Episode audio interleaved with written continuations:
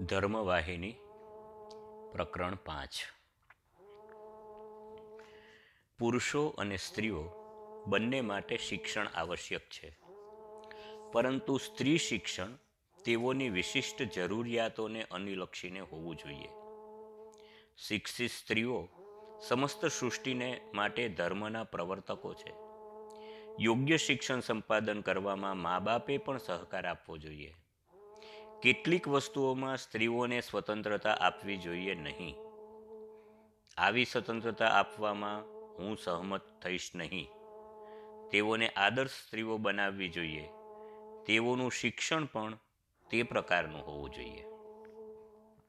નિરંકુશ, સ્વાતંત્ર્ય ધર્મનો વિનાશ કરનારું છે. ઉપરાંત, આથી તો સ્ત્રીઓને પોતાને જ નુકસાન થાય છે. વિચાર, વિવેક વિના હળવું મળવું વિનાશકારી પરિણામો સર્જે છે. ભૂતકાળમાં પણ શિક્ષિત સન્નારીઓ હતી, પરંતુ તેઓએ સ્વધર્મને કદી છોડ્યો ન હતો. આત્માનંદનું ધ્યેય તેઓ કદી પણ ચૂક્યા ન હતા. વિદ્યા અને શિક્ષણ વિવેકના પાયા પર રચાવવા જોઈએ. સુલભ, સુલભા, સાવિત્રી, અનસુયા, ગાર્ગી, નલિયાની અને બીજા એવા પતિવ્રતાઓના નમૂનાઓ ભગવાનની ભક્તાઓ, એટલે કે મીરાબાઈ, ચુડાસમી યોગિનીઓ, આ સર્વ મહાનારીઓ ભારત દેશમાં જ જન્મી હતી. તેઓએ સ્વધર્મને વળગી રહી, ધર્મને વધુ મજબૂત બનાવ્યો હતો. એક વખત જ્યારે સુલભા પોતાની વિદવત્તા અને અનુભવથી આત્મા સંબંધી પ્રવચન કરતી હતી, ત્યારે જનક પણ મંત્રમુગ્ધ થયા હતા.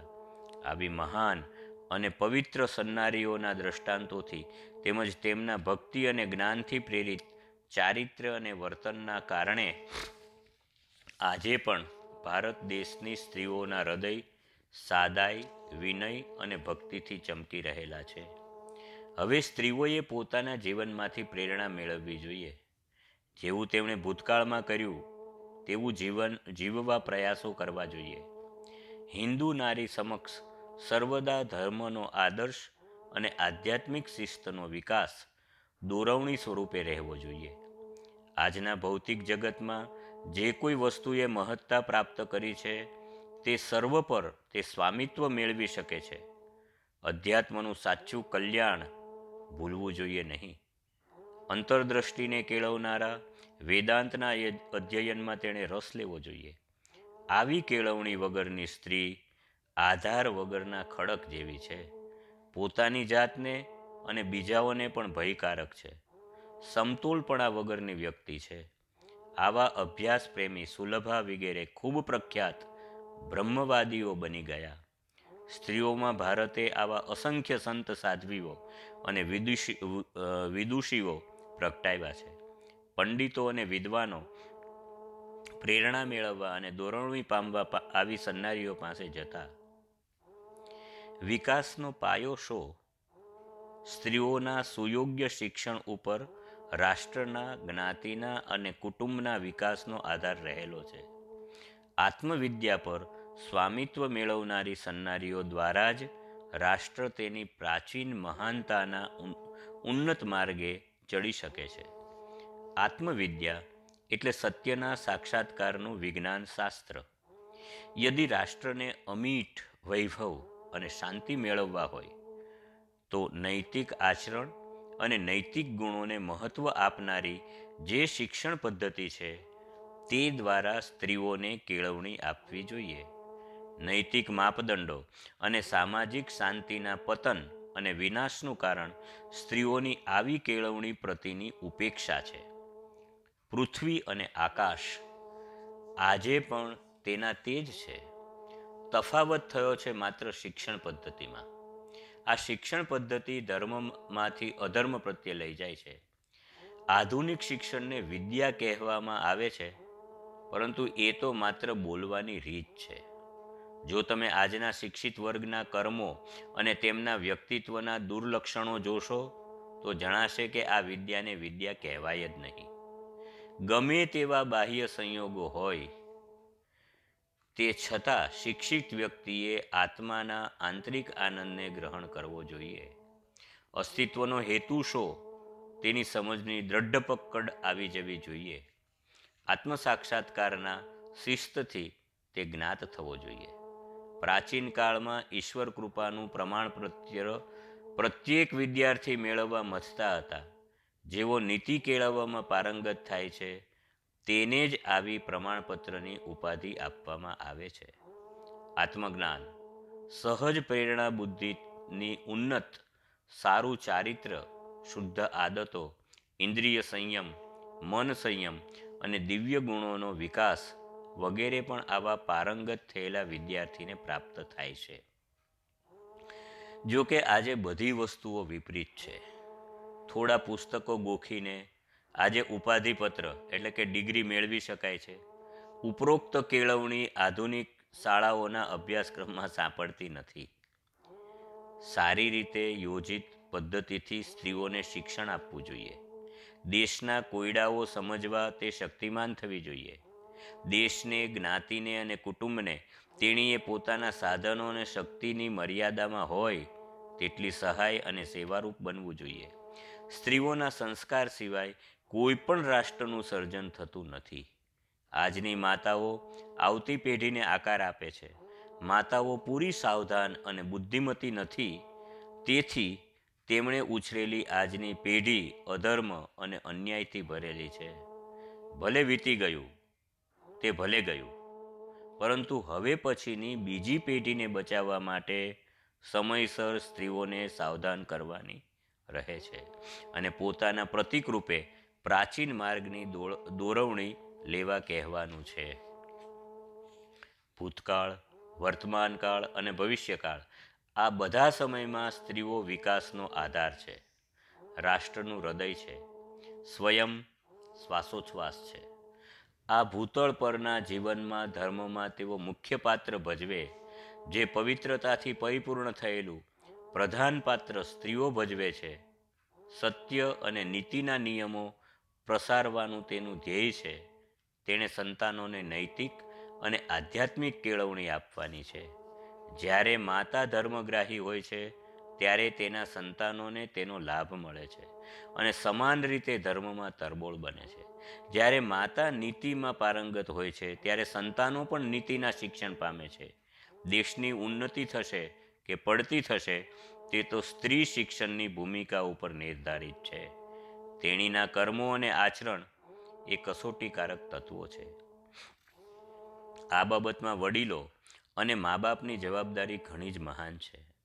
આજનો વિદ્યાર્થી જ જુઓ, તેમાં સંસ્કારનો છાંટો દેખાતો નથી. અધ્યાત્મ અને આત્માની વાતો તેઓમાં હાસ્યભાવ જગાડે છે. વાણી વિલાસ અને પોશાકોની ગુલામી એ છે આધુનિક રિવાજ. આ અસલ સંસ્કાર નથી. જ્યારે ગૃહચર્યા કરવાનો પ્રસંગ આવે છે, ત્યારે આજની શિક્ષિત સ્ત્રી નિસહાય બને છે. તેઓના ઘર એક હોટલ બની જાય છે. તેઓ રસોઈયા અને કામવાળી ઉપર અત્યંત પરાધીન બની જાય છે. આધુનિક શિક્ષિત નારી ઘરના શણગાર જેવી એક રંગીન પૂતળી ઢીંગલી છે. પતિને એક અડચણ બની, તેના ગળે ભારરૂપ છે. સર્વજાતની ચીજો પરની તેણીની માંગણીથી તે નીચોવાઈ ગયો હોય છે. ગૃહ વ્યવસ્થાના કાર્યમાં તે ભાગીદાર બનતી નથી અને કેવળ પ્રમાદી બની વ્યાયામ વગર ખાવા અને પીવામાં પડી રહી, માંદી પડે છે અને જલ્દી મૃત્યુ માર્ગે વળે છે. આજની નારીની આવી નિરંકુશ વર્તણૂક વિશ્વને ધર્મના, પતનના વાતાવરણથી ઘેરી રહી છે. સુંદર ચારિત્ર્ય અને ઉચ્ચ સદગુણોના વિકાસની બેપરવાઈ રાખી અનિત્ય સુખોની પાછળ દોડતી નારીઓ પોતાની જાતને જ નુકસાન કરી રહી છે. તેઓના ગુમાનને સંતોષવા, મિથ્યા સ્વાતંત્ર્યથી તેઓ અંજાઈ જાય છે.